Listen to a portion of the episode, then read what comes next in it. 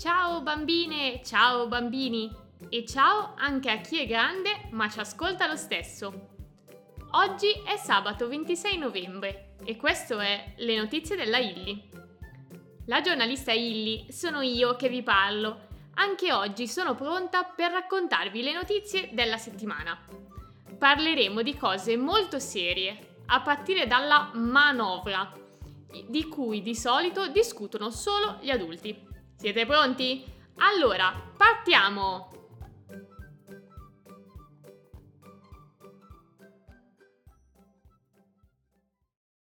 L'Italia fa manovra. Questa settimana il governo italiano è stato impegnato nella manovra.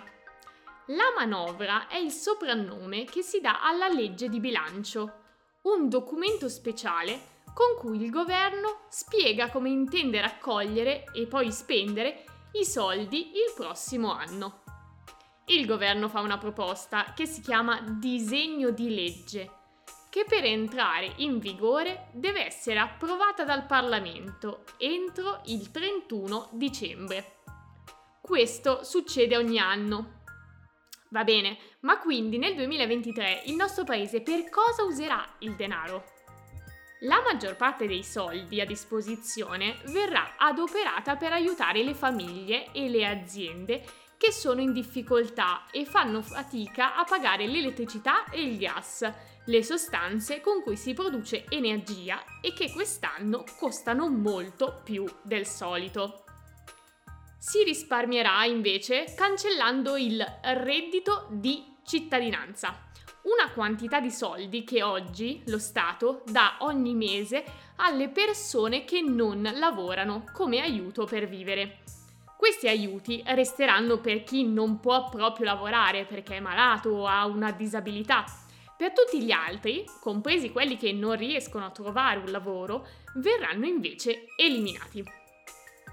Un'altra bella fetta di denaro nel 2023 sarà usata per abbassare un po' le tasse. E cioè, in Italia chi lavora paga allo Stato una certa quantità di denaro, chiamata tasse, in base a quanto guadagna. Chi guadagna meno paga meno tasse. Chi guadagna di più dà allo Stato una parte più consistente del suo gruzzoletto.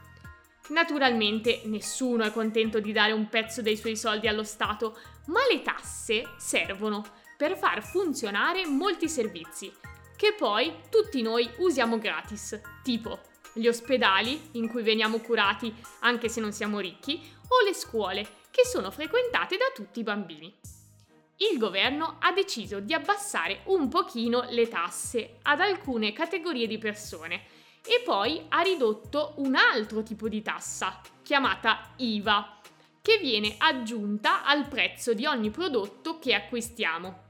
Il pane, il latte, ma anche le automobili o i gioielli, e che quindi fa costare tutto quanto un pochino di più. Il governo ha abbassato l'IVA su pannolini, biberon e omogenizzati. Quando i cittadini compreranno questi oggetti, dal 2023, lo Stato riceverà un pochino meno soldi, ma fa niente, perché queste, queste qui sono cose di cui tutti i bambini, compresi quelli meno ricchi, hanno bisogno.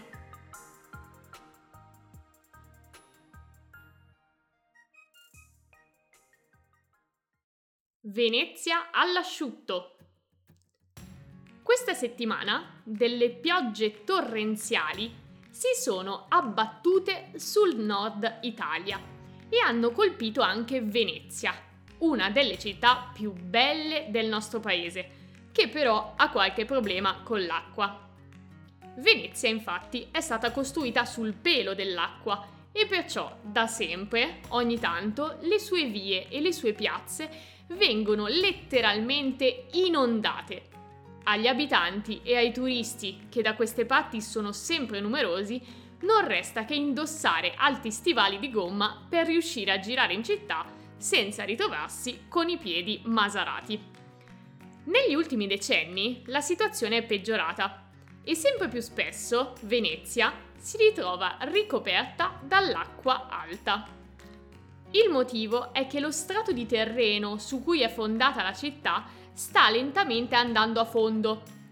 Contemporaneamente il mare Adriatico, su cui Venezia si affaccia, sta diventando sempre più alto per colpa del cambiamento climatico. Per proteggere la città dalle inondazioni, che rendono la vita difficile e rovinano case e monumenti, qualche anno fa è stata costruita una speciale barriera che si chiama Mose. Il Mose è una diga formata da 78 pannelli di metallo, suddivisi in quattro blocchi, che sono stati attaccati a degli enormi cassoni di cemento sul fondo del mare, in corrispondenza dei tre porti di Venezia, che dividono la città dal mare Adriatico. Le barriere del Mose sono programmate per alzarsi quando le previsioni si aspettano un'acqua alta di almeno 110 cm Ebbene, martedì le piogge torrenziali hanno fatto alzare il livello fino a 170 cm, una delle cifre più alte mai toccate dall'acqua davanti a Venezia. Per fortuna il Mose si è azionato, ha respinto l'acqua e ha salvato Venezia dall'inondazione, lasciandola all'asciutto.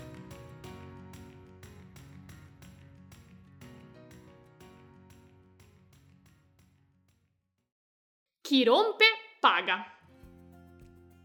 Settimana scorsa abbiamo parlato della COP27, il grande incontro sul clima della Terra che si è tenuto in Egitto. Vi ricordate? Se no, andate subito a riascoltare l'ultimo episodio.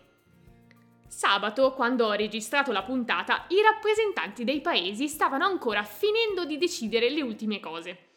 In particolare stavano cercando di rispondere a una domanda. Chi sono i paesi responsabili del cambiamento del clima della Terra? E come possono questi stati ripagare i danni che hanno fatto? La risposta alla fine è arrivata e così è stato inventato il cosiddetto Fondo Perdite e Danni, che in inglese si dice Loss and Damage. In pratica si tratta di una specie di salvadanaio che d'ora in avanti verrà riempito di monete e di banconote dai paesi ricchi, quelli che finora nella storia dell'uomo hanno inquinato di più e che quindi sono i responsabili del cambiamento del clima del nostro pianeta. Quando si metterà da parte un bel gruzzoletto, i soldi del salvadanaio verranno presi e dati ai paesi poveri, che invece in tutti questi anni hanno consumato ben poco e che però oggi subiscono più degli altri le conseguenze del cambiamento del clima, con inondazioni, siccità e altri fenomeni meteo estremi molto gravi. Tra questi c'è il Pakistan, che all'inizio di quest'anno è stato colpito da terribili alluvioni e che proprio per questo ha guidato il gruppo dei 77 paesi in via di sviluppo che hanno chiesto di inventare il salvadanaio perdite e danni. Di questo salvadanaio si parlava già da 30 anni, ma finora nessuno aveva avuto il coraggio di metterlo in pratica. Per questo i paesi più poveri sono particolarmente contenti di aver ottenuto questo risultato, anche se non si sa ancora bene quando e come questo nuovo sistema verrà messo in funzione.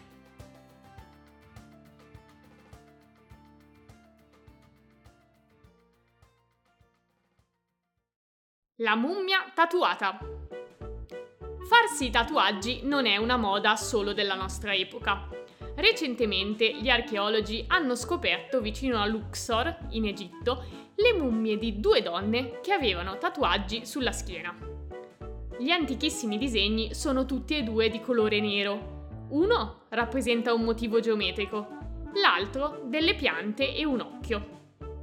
Se la cosa vi sembra strana, dovete sapere invece che secondo gli scienziati per gli antichi egizi era normale tatuarsi, visto che già in passato sono state trovate mummie, vecchie 3000 anni, con la pelle decorata con disegni e simboli.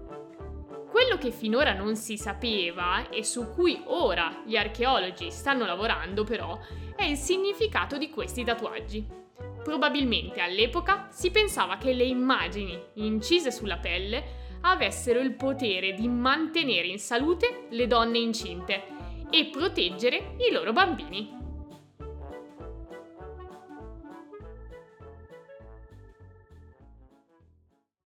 Attraversamento Granchietti.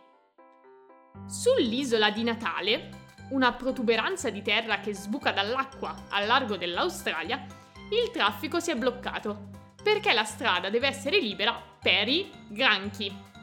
Eh sì, avete capito bene, da queste parti i crostacei rossi sono numerosissimi. Si calcola siano ben 100 milioni in questo periodo dell'anno in cui inizia a piovere, i granchietti sentono la necessità di spostarsi dalla foresta in cui normalmente stanno.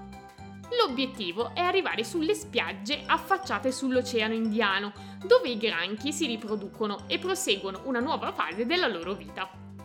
Il governo dell'isola è organizzatissimo per rendere facile il trasloco agli animaletti. Molte strade vengono chiuse perché i granchi possano camminarci e negli anni sono stati costruiti persino ponti appositi per semplificare gli attraversamenti ed evitare che ci siano incidenti. Chi abita sull'isola di Natale dice che vedere i granchi spostarsi tutti insieme è uno spettacolo incredibile. L'unico problema è il rumore delle chele sull'asfalto, che fanno davvero un gran baccano.